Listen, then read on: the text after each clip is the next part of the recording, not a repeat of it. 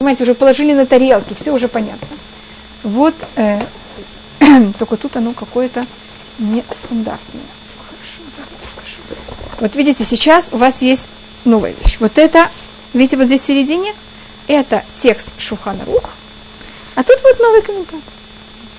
Когда Шухана Рух, что он уже решил, Абиосов Кара, что он уже все приготовил, ну все уже, все понятно. Поколение после прочитало и говорит, а мы ничего не понимаем. Нам нужно уже разъяснение. И начали на это снова делать разъяснение. И это уже следующее разъяснение. Это мы просмотрим. Это, нет, это не он. Вот эти разъяснения уже позже. Это разъяснение уже 17 века. Это 15 вы понимаете, что, извините, это 16 это 15 Видите, как каждый раз... Арбатурим это не для всех. А Арбатурим тоже для всех. Нет, но если эти комментарии выжаты, здесь, они не это, Да. Что-то, а потом есть еще комментарии, потом есть еще комментарии.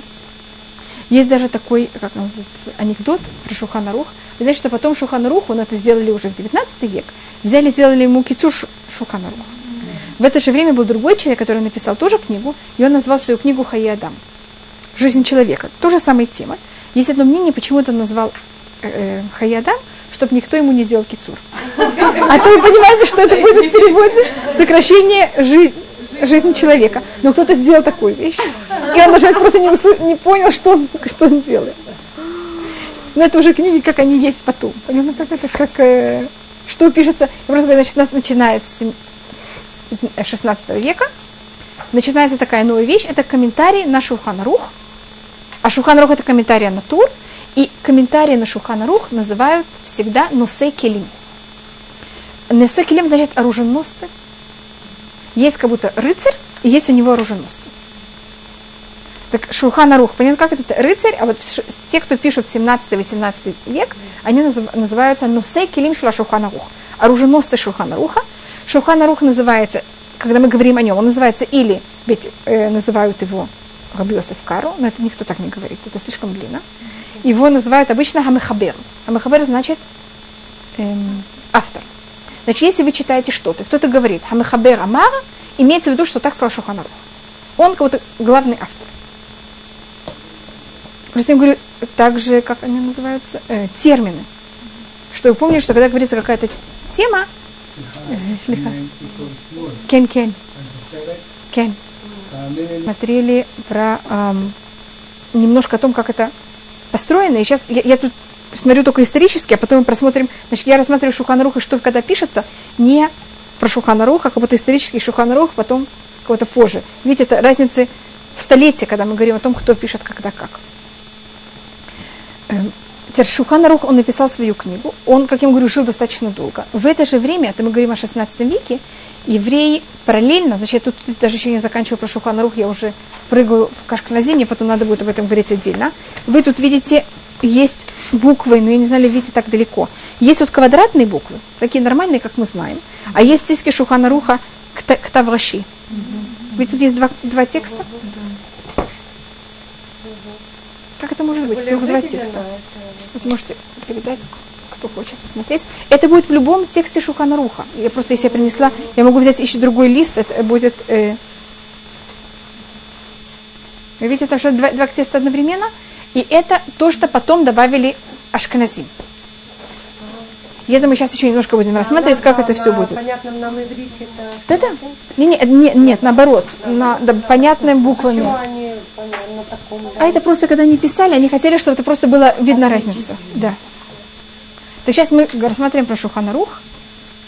Видите, тут два текста, два шрифта. А, вокруг это, это уже зависит. Как. Обычно вокруг все печатается в таблоще. А внутри самом это как будто непонятно, почему, понимаете, как это. Э, Тур, когда он взял и поделил свою книгу, он ее поделил только на главы. Он ее не поделил на подразделения. А Раби Йосеф Кару, когда взял и поделил, он взял и все поделил на главы и подразделения. Каждая глава имеет, э, видите, маленькие такие буквы. И он всегда пишет в заголовке, в заголовке как э, а, скажем, где у нас есть, скажем, заголовка, я посмотрю Значит, у меня есть симоним, и каждый симан имеет у него саифим. Симан это как знак, а Саиф это как подразделение. Вот скажем, э, он пишет Симан Ламет, такой будет законы, которые будут говориться там, что происходит, если вы зарезали курочку, не нашли у нее, что ее череп был поврежден. Тут занимаются законами кашрута. И в нем есть два раздела. Это как называется, смотри, это бет саифим. Так есть симан и есть саиф. Значит, если вы хотите что-то узнать в Шуханарухе, спросите, какой симан и какой саиф. Если вы хотите узнать что-то в Маймониде, спросите, какой перек и какая галаха. Это, в Маймониде мы спрашиваем, какая, какой это подраздел вообще, и в этом подразделе какой это будет перек, а какой, какая галаха. Видите, как каждый месяц имеет другое название. Если мы говорим о геморе, мы говорим название геморы и какой лист. Помните, мы говорили о такой вещи? Даже просто хочу, чтобы вы были, хотя бы мы культурно могли, понимаете, как-то разговаривать и понимать, что нам когда что-то говорят. Это как главная вещь, которую написал Раби Йосеф Каву.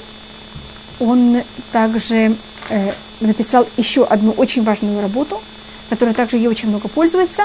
Это комментарий к Мемониду, которая называется Кесов Мишне. Я просто ищу, это, если вы когда-то увидите э, книгу Мемонида Мишне Туа, вы знаете, что такое Мишне Туа? Мы говорили о ней. Так Раби Йосеф Каров взял и к ней написал комментарий. Теперь он назвал это, это комментарию Кесов Мишне. Почему он выбрал такое название? Первым делом это называется Мишне Туа. Так он искал что-то, что будет называться с этим же словом. Видите, Кесов Мишне. А так как его звали Юсеф, он искал в, о том, что пишется про Юсефа, где есть что-то похожее. А когда братья приходят к Юсефу, Яков им говорит, а возьмите двойную э, сумму денег. Поэтому он взял эту фразу, что это имеет связь с Юсефом и связь с Мишной. Повторением или двойной порцией. Теперь, что делает Рабиосов Кау в комментарии к Мемониду? Он делает э, первую вещь, он э, разъясняет, что говорит Мемонид. Термомонид, когда написал свою книгу, он не говорит нам на базе какой, какого места в Гимаре он сделал такой вывод. Он говорит вначале, берет нам и пишет, все, что я им пишу, я пишу вам из того, что говорили мудрецы. И он нам пишет, все мудрецы получили от Муши, пишет нам точно, как это дошло до него. Сейчас говорит, а сейчас я вам не буду в каждом месте писать, откуда я это точно взял. Вот видите, вы посмотрели откуда? Все, что я им говорю, вот оттуда. И дошло, значит, от Муше, дошло до меня через того-то и того-то. И вот здесь я буду каждый раз писать. Вот это я решила из такого-то места. А это из такого-то места у вас будет, это приведет больше к балагану. И от, э, вы будете отключаться все время. Но для нас это очень важно, из какого места он решил, потому что это влияет на закон, как он будет восприниматься в каждом случае.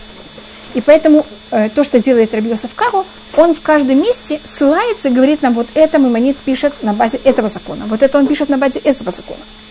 И когда Раби Йосеф Кару хотел написать свою книгу, он написал комментарий к Туру, и написал, который называется Бет Юсеф, который Ашкнази, и написал комментарий к Мамониту, который называется Кесов Мишны. И он не знал, что сделать самое главное. Из чего сжать, из чего сделать Шуханарух. Понятно, как это? И он предпочитал это сделать на Тур, а не на Маймонида, потому что Тур привозит каждый раз носки, на базе чего он это пишет. А Маймонид это немножко в воздухе. Хотя Мамадид это пишет в начале, но не на каждый отрезок пишет, откуда это взят. И э, Раби Йосеф Карус решил, что он хочет все-таки, что его книга имела очень, как сказать, стойкие ноги, понятно как-то. Было точно понятно, откуда каждый закон берется. И поэтому он это пишет на базе Кицур Шухан, Шуханарух, он сократил на базе э, Тура. Поэтому это идет по такому же разделению, как Тур. И мы когда говорили о туре, поэтому я помнила, что мы рассматривали о четырех разделений тура. Хотите, я это повторю, но это те же самые четыре деления Шуханаруха в том же самом порядке. И каждая глава это тоже параллельная глава тура. Понятно почему? Потому что даже комментарии на туры просто сжатые в форме. Только еще с добавочным разделением, которое тур нам не дал. И когда был, э, ну, так как Раби в Кару, он же что-то добавил, что-то разъяснил. И когда был спор в законе между и тут э, то, что, это говорит то, что говорит Шуханарух, это не всегда так, но это в общем. А у нас есть мемонит, риф и рош. Мы говорили про мемонида. Риф, помните, мы говорили про Раби Йосеф Альфаси? Давным-давно когда-то, до мемонида. И Рош – это Ашкнази. Помните, мы говорили про Роша, который приехал из Франции в Испанию? Рош, он единственный Ашкнази из этой троицы. Так Рабиосов Кару говорит, я базируюсь на этих трех. И если между ними есть спор, я иду по большинству. Теперь, так как Рейф и Мамонит, они свады, а Рош, он единственный из этих троицы, Ашкнази, так естественно, что происходит обычно закон Шухана Руха? Понятно, как это, почему это большинство сваради, это не что он выбрал. Он выбрал какой-то трех светил. Но трех светил, которых он выбрал, понятно, что происходит за счет них. Если видите, он не выбрал Раши. У него это не входит. У него не входит Тософот, который Ашкназим дает этому более большой, Ашкназим дает очень большой вес. Что-то? Это, это он объясняет в предисловии, почему и как, и почему он так решил. А, скажем, мы тоже решаем, Ашкназим тоже берут в счет Рифа и Маймонида, и Роша, но они берут счет также Раши и Тософот. И поэтому, когда мы, они их всех сравнивают, понимаете, что у них выходит? У них э, вес дается чаще в эту сторону, в эту чашу, чем и монету, скажем, и рифу. А Шуханарух дает больше вес рифу и монету. Значит, корни закона у всех такие же. Только вопрос на базе ч- к чему, понятно, когда вы взвешиваете, какой вес вы даете больше кому-то. Раби э, Ашер. Рейш – это Раби, а Левчин – это Ашер. Не знаю, не помню. Что? Это не Рабихия. Рабихия был ученик Раби Уданаси. Это был еще, еще более древний. Рабихия, он жил в период... Рабихия живет, скажем, в втором веке, а Рош живет в 13 14 веке. Как я просто пробую Значит, мы сейчас, и еще одна важная вещь, которую, может быть, я не подчеркнула. Мы сейчас входим в период, который называется уже наш период. После, я это рассматриваю обычно как издание евреев из Испании. Есть кто-то делает немножко позже. Мне это просто так, мы же тут говорим о сотне лет. Когда мы говорим о сотне, я их округляю. Мне так просто удобнее рассматривать. И просто я сейчас еще повторю немножко то, что мы рассмотрели. Это спасибо, Даса, что вы это напомнили. У нас есть период Танаим период Танаим заканчивается, скажем, в третьем веке. Э, скажем. Танаим, даже мы его закончим немножко. Ну, скажем, во втором веке явно мы заканчиваем период Танаим. Потом у нас начинается период Амураим. Он заканчивается в 500 году нашей эры.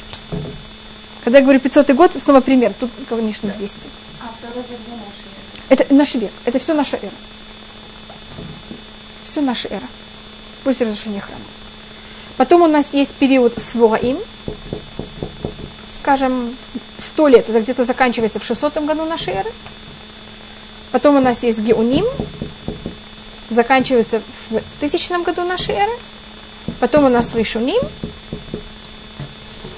И Ришуним я заканчиваю в 1500 году нашей эры. Кто-то может закончить в другом периоде, но это как, как вы хотите. Я, это как эм, я обычно это рассматриваю. Это может быть еще 30 лет, понимаете, как это? Или 20 лет до, или 30 лет после. Понимаете, почему мне удобнее сказать 1500, чем какие-то полу, какие-то даты. И в какой-то мере то, что заканчивает период Решуним, это, как вы замечаете, знание евреев из Испании. Это было в 1492 году, и это такая большая, такой удар, что совершенно изменяет совершенно всю нашу литературу. Теперь до этого периода Решуним, они немножко имеют какой-то свой взгляд на всю. Скажем, Рош у нас сейчас нет какой-то книги, которая бы взяла и написала бы совсем другой взгляд и совсем по-другому поделила все законы. А Мимонит в период решения делает такую вещь. Тур делает такую вещь. У нас есть Мишна, которая написана в одном порядке. Гемора в том же самом порядке. А Мимонит и Тур делают новые порядки. Но Шуханарух не делает новый порядок. Шуханарух берет и базируется на них. Вы понимаете разницу? Решуним это первые. Они создают что-то новое конечно, уже потому, что говорили мудрецы, но они имеют право на это посмотреть совсем с другой стороны. А мы с 1500 года у нас период Ахроним. Чем занимаются Ахроним? Видите, с 1500 до прихода Машиаха должно быть. Пока у нас еще нет никак по-другому, мы называемся последним. И период последних начинается в 1500 году, примерно, снова, как я говорю, и они базируются на кого-то другого, они комментируют кого-то другого, они разъясняют кого-то другого, они ничего не пишут самостоятельно. Вы не найдете книгу самостоятельную. Все, любая книга будет комментарий к чему-то, разъяснение к чему-то. Понятно, как это? Но до, до тысячного года тоже были комментарии. До тысячного Никогда у нас нет нового. Это все время что-то, что пишется с мудрецов. Но зависит, какой, скажем, Иманит взял и сделал хотя бы свой порядок, как он видит все устное предание. Он поделил его совсем по-другому. То же самое, только поделил по-другому. А Шуханарух не поделил совсем по-другому свою книгу, а он на базе того, как поделил этот тур, понимаете, как это взял и только комментировал тур. И обычно тем, что они занимаются, это собирают, скажем, там есть у нас собрание, эм, кто писал о какой-то теме, эм, они взвешивают, скажем, сколько из решений считают так, сколько от решений считают так. Понимаете, чем они занимаются? Что же выходит за счет этого в таком-то случае и так далее. Но менее самостоятельно.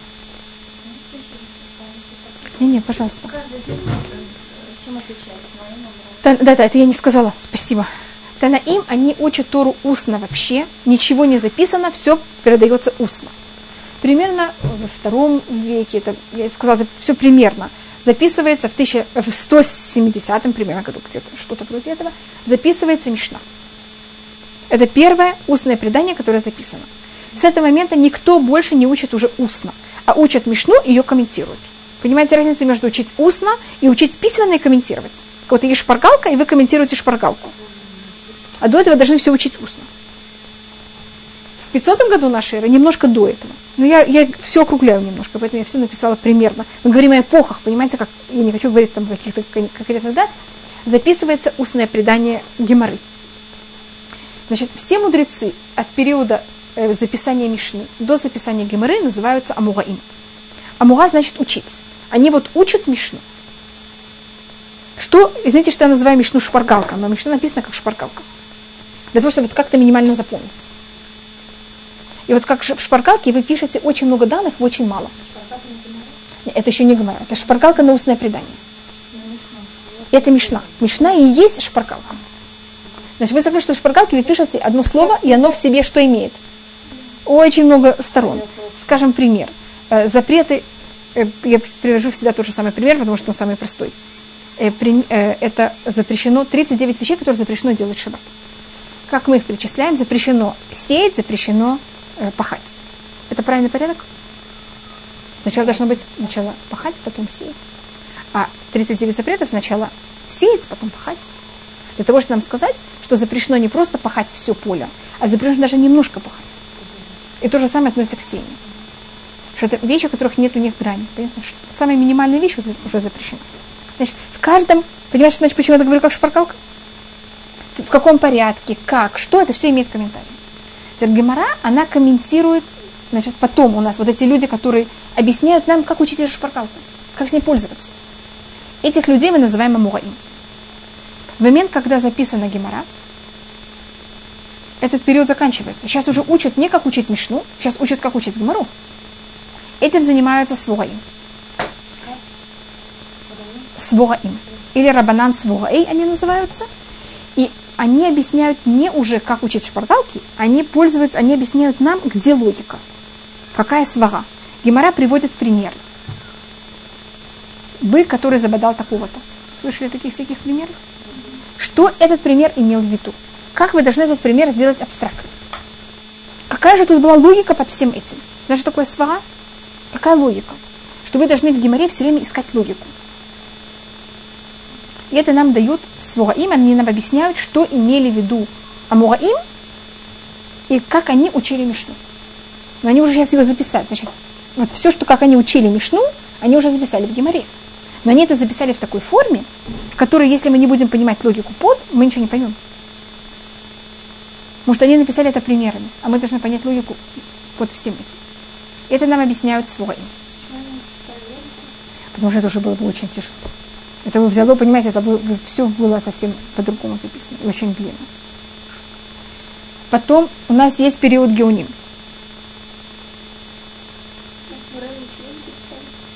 Они что-то записали, что-то нам оставили. Да, но это более вот это вот, они нам, более то, что они передали, это форму, как и что имеется в виду учить. Потом у нас есть период геоним, потом у нас есть период решуним. Значит, примерно каждый период геоним, решуним и хотя бы пока ахауним примерно 500 лет. Геуним у нас оказывается 400 лет, но вот Свуаим это где-то там 100 лет примерно, что такое. Это 400, 500, и я не знаю, сколько будет Ахауним. 500, 600, я не знаю сколько. А Геуним, они занимались немного чем-то другим. Мы рассматривали, они были в Вавилоне и в Египте, и они, э, это период, когда арабский мир начинает развиваться, и они нам помогают, как выстоять давление эм, западной культуры. Они нам записывают Сидур. Они нам записывают Агадаш Песах. И, конечно, также многие вещи, э, которые связаны с геморрой, и законы. Они пишут некоторые уже окончательные законы, которые были непонятны с геморрой. И каждый период имеет какой-то свою совершенно другую сторону. Теперь как мы начинаем, пока мы не дошли до э, Ришуним, мы все время говорили о евреях, которые живут, и все эти мудрецы живут плюс-минус достаточно в одном, на одной территории, скажем, с Израиля до Вавилона. А может быть, даже Египет тоже. Но относительно, понимаете, как это, они как-то все имеют связь. С периода Ришуним мы начинаем делить. У нас есть евреи, которые живут в христианском мире, и евреи, которые живут в мусульманском мире. И между ними стена. Поэтому Ришуним и Ахуруним у нас начинают делиться наши князьями у которых такого деления нет у Геуним. Ну, как это все геуним, они как будто все вместе. Это только происходит в период Рашуни. Да, и у них были какие-то сбивать связи, но все-таки ну, это, это да, влияние, это также... До этого всех было одно мнение, одна Аллаха. Не, были всегда споры, были всегда споры, но они не были настолько, э, значит, не только деление на э, деление логически, это когда вы живете, первым делом не было связи такой. И другая вещь, это если я живу долгое время в каком-то, среди каких-то людей. Это влияет. У нас становится немножко другая ментальность. И так как евреи 500 лет живут в одном месте, а другие евреи живут 500 лет в другом месте, мы набираем что-то от одного мира, они набирают что-то от другого мира. И поэтому это не только понятие закона, это также какая-то ментальность другая немножко, которая создается мы говорили, вот, допустим, страна Марокко, у них была непрекращающаяся связь с Иерусалимом, с, с землей Израиля. А да. были места, которые не имели. Влияние нет. Да, конечно. Теперь евреи Марокко, у них большая часть это евреи Испании. Они там, они состоят из двух разных, э, как сказать, общин. Даже да, трех да, разных да, общин. Одни... И когда вы говорите с евреями Испа... э, Марокко, вы должны спросить, какого города они. Да? Потому что из каждого города, как в России тоже, нахон. Каждый город совершенно что-то другое. Потому что мой муж, э, что он из, которые бежали после разрушения первого храма в Италии, они оказались, а потом уже из Италии, даже деревня такая есть, фамилия, они перебрались в Марокко, потому что там начали фамилии. И они светлые, они совсем э, другие. Mm-hmm. Говорю, поэтому есть всякие общины в Марокко. У них никогда не терял связь с Иерусалимом, поэтому очень сильная была связь. Есть. Это второго храма. Если они в Италии, это со второго храма. Второго, второго, второго храма. В Марокко это в основном только евреи со второго храма. В Тунисе есть, в Тунисе Джерба, там евреи с первого храма. Поэтому если каждое место мы знаем, это Джерба. А в Тунисе самой, это остров рядом с Тунисией. А в самой Тунисе это в основном евреи, которые там оказались во время э, уже часть евреев из Испании, а часть это другие евреи. И там же было, был Карфаген, был в районе Тунисии, Алжира. И это, вот, понимаете, это все имеет всякие влияния. Но это уже, э, я бы сказала, что итальянские евреи, они еще совсем что-то другое. Так должно быть, тоже происходит с вашим мужем, это, значит, он получил влияние, это были итальянские евреи, которые получили какое-то влияние, должно быть испанских и марокканских евреев. Если они там жили долгое время, понимаете, как вот это происходит. Но это что такое другое?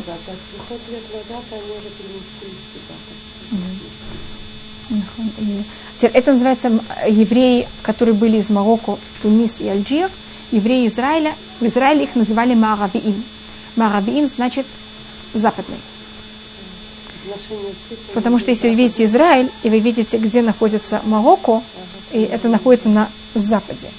Поэтому если вы видите где-то объявление, что это синагога Маравиим, это синагога западных, это имеется в виду евреев Марокко, Тунис и Алжир. Так они назывались, когда они приезжали в Израиль. Но вы согласны, что они западные, так же? Вы знаете, на Израиле они западные. Мне кажется, что Марокко даже относительно России западна. Она более западная, чем Россия. Поэтому, когда мы говорим про Сфарадим, это очень такая неправильная вещь, мы их всех называем как что-то одно. А, мы их называем восточные евреи, но они совсем не восточные, понимаете, как это? Часть из них западная. Или Испания, так это тоже западная страна. Часть из них есть также Восток, и, они, и у них корни совершенно другие, они переезжали из других мест, и там, понимаете, как-то все. Так вот, когда учат период Решуним, обычно этим всем занимаются. Моравии, вот я знаю, что там, как моральный тракт, это Моравия, и и там из Испании. Так да? ты говорила, что... Вот это как бы Европа. Это знаю, Балкан. Права, Весь Балкан. Оттуда, Балкан. Э, мы, по говорили об этом, что Балкан, так как он был под э, Атаманской империей, угу. Атаманская империя открыла свои врата для испанских евреев. Скажем, если вы говорите о евреях Болгарии, там, мне кажется, чуть ли не 70% однозначно. Евреи Болгарии – это евреи Испании. Евреи Салоники. Значит, в Греции была когда-то очень большая еврейская община – в период Рашуним и в период даже Геуним. Но они потом ушли оттуда. И, значит, и это, там нет вот этой первоначальной общины, от нее почти ничего не осталось. А в основном греческая община, которая была в свое время, она была община испанских евреев, которые туда пришли во время Испании. Просто, говорю, понимаете, евреи все время кочевали, поэтому была когда-то какая-то община, она там исчезла, но пришла какая-то другая совсем община. Просто это Европа, а это не Ашкина. Они из Испании. Значит, весь Балкан и Турция, в основном это евреи э, Испании. Но потом, вы знаете, что немцы дошли до Греции, поэтому почти вся община евреев в Салонике была уничтожена. Ну, поэтому там, знаете, есть всякие... Но ну, э, Раби Кару, он сначала жил в Салонике. Он из Испании, переехали его родители в Салоники, и Салоники переехали в Цвет. Я ну как это, так это...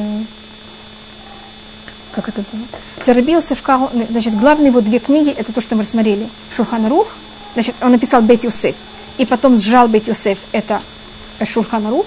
И поэтому Шурхан Рух и Бет Юсеф это какое-то то же самое. Понимаете, в какой форме? Только Бет Юсеф это объясняет все корни, почему, из-за чего и как. А Шурхан Рух это то же самое, только уже когда вам пишется, только в таком случае закон такой-то, в таком случае закон такой-то. Без объяснения, разъяснения всего. Это также вещь, которая очень помогает раввинам. Если рав он читает Шуханарух. И он, есть какой-то случай, который ему принесли, который серый, серого цвета. Знаете, что такое серого цвета? Он не попадает ни под этот случай, ни под этот случай. Тогда он может открыть тур, прочитать там Бейт Юсефа. И когда Бейт Юсеф себя разъясняет очень широко, на базе этого что Раф поймет сразу? Что делать в этом сером цвете? Понимаете, почему это так легко рабаним? Потому что есть у, Бейт, у Шуханарух, что есть также, дополнительная, намного более широкая вещь. Это только как будто сжатая форма. Э, Бет Юсеф, когда он широко это все объясняет, он пользуется и теми, и другими. А в Шуханарух он только написал, понимаете, конечные законы на базе, как я вам говорю, Рош, э, Раби э, Риф и Мемонит. Теперь, если Рош был вместе с кем-то еще одним, тогда Аллаха будет как Ашкназим, потому что Рош, он обычно он Ашкназим. А если Рамбам и Риф будут, понимаете, как это считать по-другому, против Роша, так как раз это будет более перевешивать, как у Сфарадим, а не как Ашкназим. И поэтому Раби Мушека, э, Раби Муше Исарич потом взял и дописал что-то для Ашкназим. По той же самой логике, как Раби Йосеф Кару, только понятно, как это. Он на весы положил, еще добавил несколько ашканазим кинул. Чтобы когда взвешивали, понимаете, как это брали в счет тоже. Исраэль, я думаю. Но его звали Рама, его имя было, было Муше. Это, может быть, его было имя его семьи. Рама это Раби Муше и Салиш. Мы еще немножко о нем будем рассматривать. Это будет следующая тема. Сейчас я только закончить Шурханарух. Так, и, значит, он написал Рабиос э, Риф, о, извините, он написал Раби э, Бет Юсефа, написал Шуханарух, что это то же самое, написал Кесов Мишне, объяснение к Мемониду, которое мы рассмотрели, и у него еще есть еще много очень работ. Одна из работ, которая достаточно известна, это называется Магид Мишарим. По преданию у э, Раби Йосеф Каро был Магид.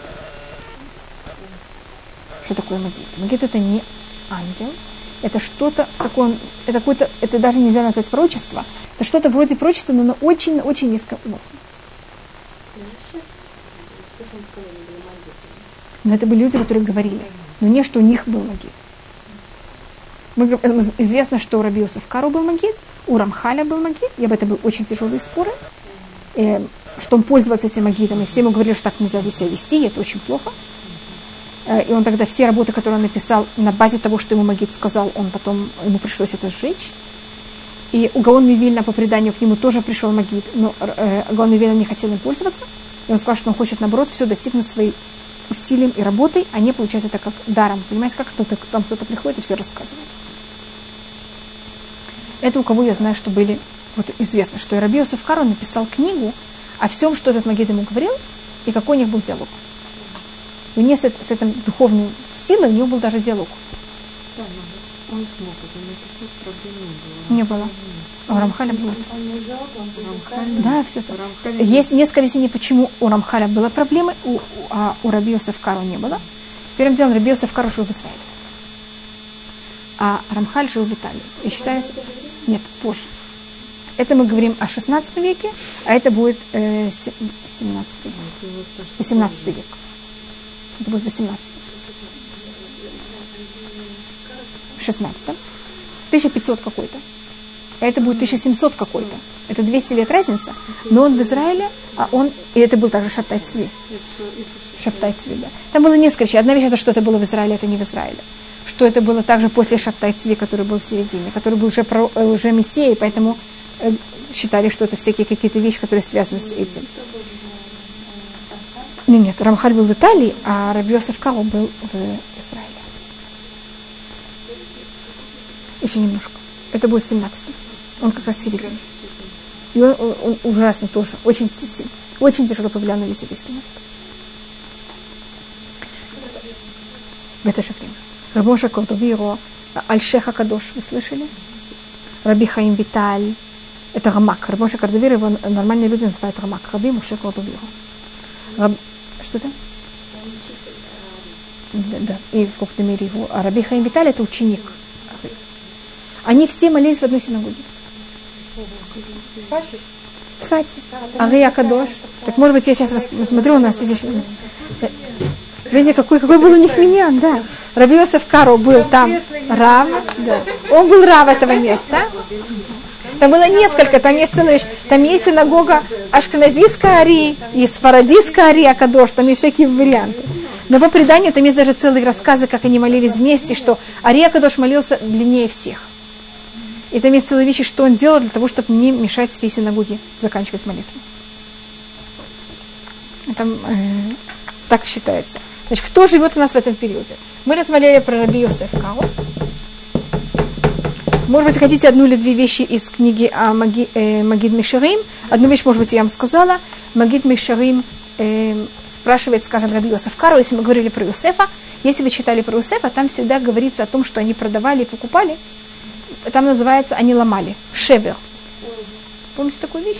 Поэтому на иврите, вы знаете, как называется один из больших магазинов? Машбир и спрашивает Раби Йосеф Кару. Есть это многие комментарии, но вот Магид спрашивает Раби Йосеф Кару, почему ты думаешь, именно в этом месте в Туре продажа и покупка называется шевер ломать, а не называется приобретать. Или там другое какое-то слово на иврите.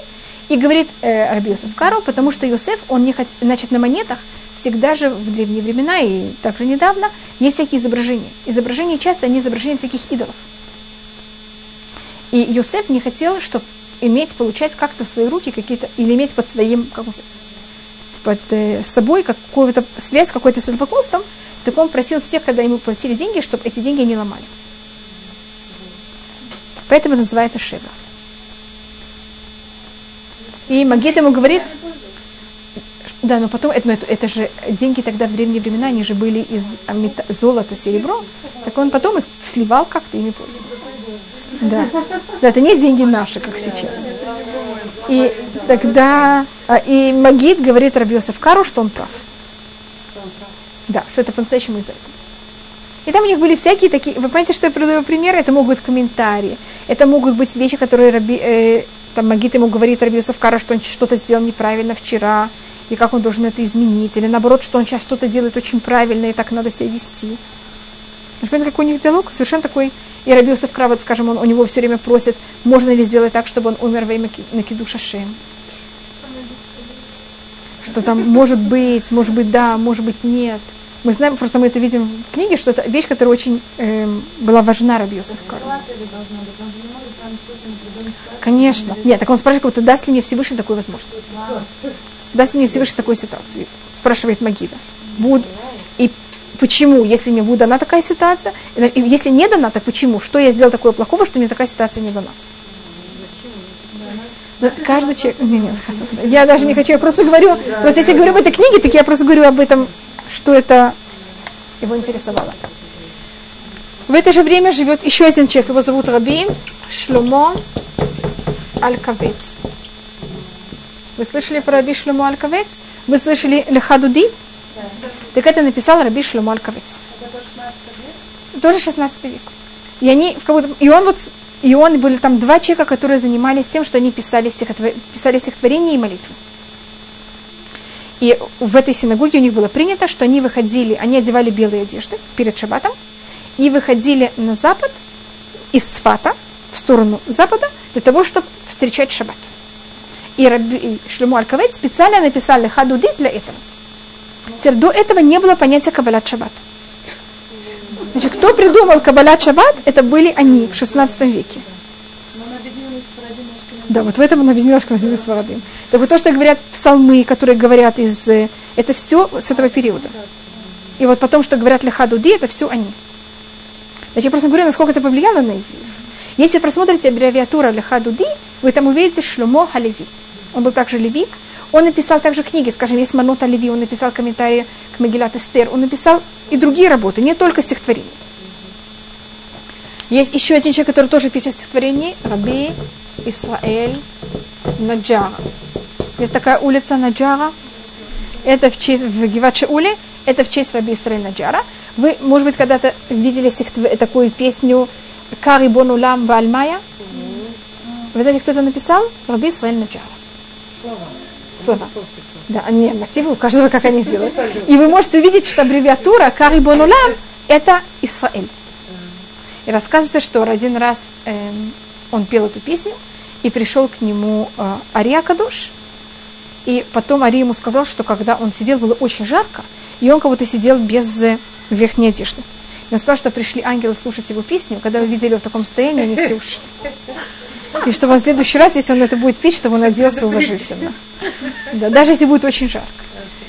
И у Раби Джара написал не только Кари Бонулям, он написал очень много стихотворений, которые есть некоторые общины, которые, которые некоторые общины используют. Но в основном это только э, поется как песни в шаббат. Может быть, я, я видела, мне кажется, один раз какой-то община, я не знаю даже какая, которая пользовалась в молитве еще каким-то из его стихотворений. Эм, в этот период у нас также живет Арьяка, то что я, я хочу для Ари отделить э, особую тему, и, может быть, только еще одного человека, а про Рамака и э, Раби Хаим Виталя я почти ничего не, не пишу, потому что это каббалисты, и мы вообще не пользуемся их работами, мы, чем, как это, мы о них ничего не, не знаем, а так как, поэтому я их, хотите, я могу вам написать, что был один такой человек, его звали? Рамак, это Раби Муше Корды его. Мне кажется, по фамилии вы слышите, что он испанец. И Раби Хаим Виталий. Вы знаете, что Хаим и Виталий это то же самое. Это жизнь. Только это на иврите, это на итальянском. И на испанском это то же самое. Конечно. И, и также не каббалисты пользуются.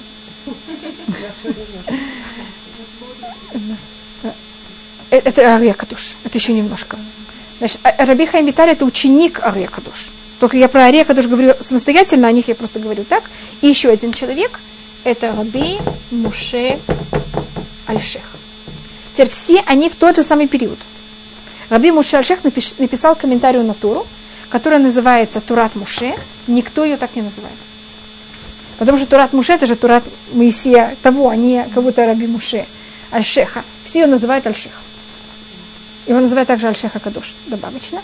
И, и по преданию э, он, Лабриут, он не имел уровень скрыт, он, как будто его душа, она могла только воспринимать уровень пшат и драж, а не суд. А, и уровень драж как раз был его. Я на это он написал э, эту книгу. И он все время приходил к Ария Кадош и хотел слушать его уроки. А Рима все время говорил, что это не для него. Целый рассказ, что он сказал, один, один раз приди к нам, когда мы делаем Каббалат Шаббат, и он туда пришел и ждал. Сказал, что если ты с нами это сделаешь, значит, ты да, сможешь это достигнуть. Пришел, ждал, ждал, и когда пришло время, заснул. И он понял, что такое то не его. И один раз, и когда он говорил друшим, но уровень дружбы у него очень развит, а Река тоже приходил его слушать. И помню, я рассказывала это про Лавана, что один раз, когда он э, рассказывал свой друж, и Ари там сидел, он говорил о том, как Лаван, у нас по преданию, он обманывал Якова сто раз. Значит, каждые две недели он менял договор. Значит, если овечки у них будут тут полосочки, или тут полосочки, или что-то, да. Там говорится, «Вяхлевет Москвуты асерат муним». Да, это в течение шести лет. Нет, только в, потому что эти 14 первых лет он просто работал за жен. Так не надо было менять зарплату, потому что не было за, за оплаты. А последние шесть лет он ему менял в течение шести лет сто раз. Понимаете, почему я говорю почти каждые две недели? Что... Не, не, это говорит Гимара. А Раби Муше Аль-Шех, один раз, когда он давал на это комментарий в этот шаббат, когда это была Паша Шиво, он показал все сто раз. И Ари пришел сидеть и слушать. И посмотрели, и один раз, когда что-то Ари, э, кто, что-то Шех сказал, Ари начал смеяться. И когда закончили, пришли к Ари, когда спросили, почему ты засмеялся? Он сказал, вы знаете, все это время сидел там Лаван. И он все время, когда Альшех говорил, он кивал головой и говорил, да, точно так было. А один раз, когда Альшех что-то сказал, я сказал, а я до этого не додумался. И тогда Ари засмеялся. Что Альшех додумался до такого варианта, который сам Лаван не додумался. Так это... Зикароны Рахельмейни сегодня, да? Вспомнила Да. А мне Да, спасибо, да. И э, что только, может быть, еще про Альшех, скажем, он говорит, когда будет катастрофа. Тоже на уровне, вам показывал нахон про Барекет. Там, когда он говорит о камнях, 12 камнях, там что-то. Но это все на уровне не секрета, а на уровне Драш. Это есть у нас Драш, Пшат и Драш, Ремес Весуд. Так он уровень Пшат, Драш и Ремес Альшех достиг. А более глубокий уровень, это, это значит, суд это был не его. Альшеха. Раби. Раби Уданаси. Первое, кого называют Кадош, это Раби Уданаси. Скажем, Муше Рабей, но никто не говорит Муше Кадош. Про Давида никто не говорит Давида Кадош. Скажем, Давида никто не называет цадик, а Юсефа называют цадик. Значит, каждый имеет какое-то свое. Так кого называют Кадош? Это Раби Иуда Наси, его называют Ноа Кадош. Называют также Ария Кадош, Альшеха Кадош, Орахаима Кадош. И есть кто говорит про Бальшемтов тоже. Но это вот, вот эти люди, которых говорят о них Акадош. Это у каждого, да, поведение.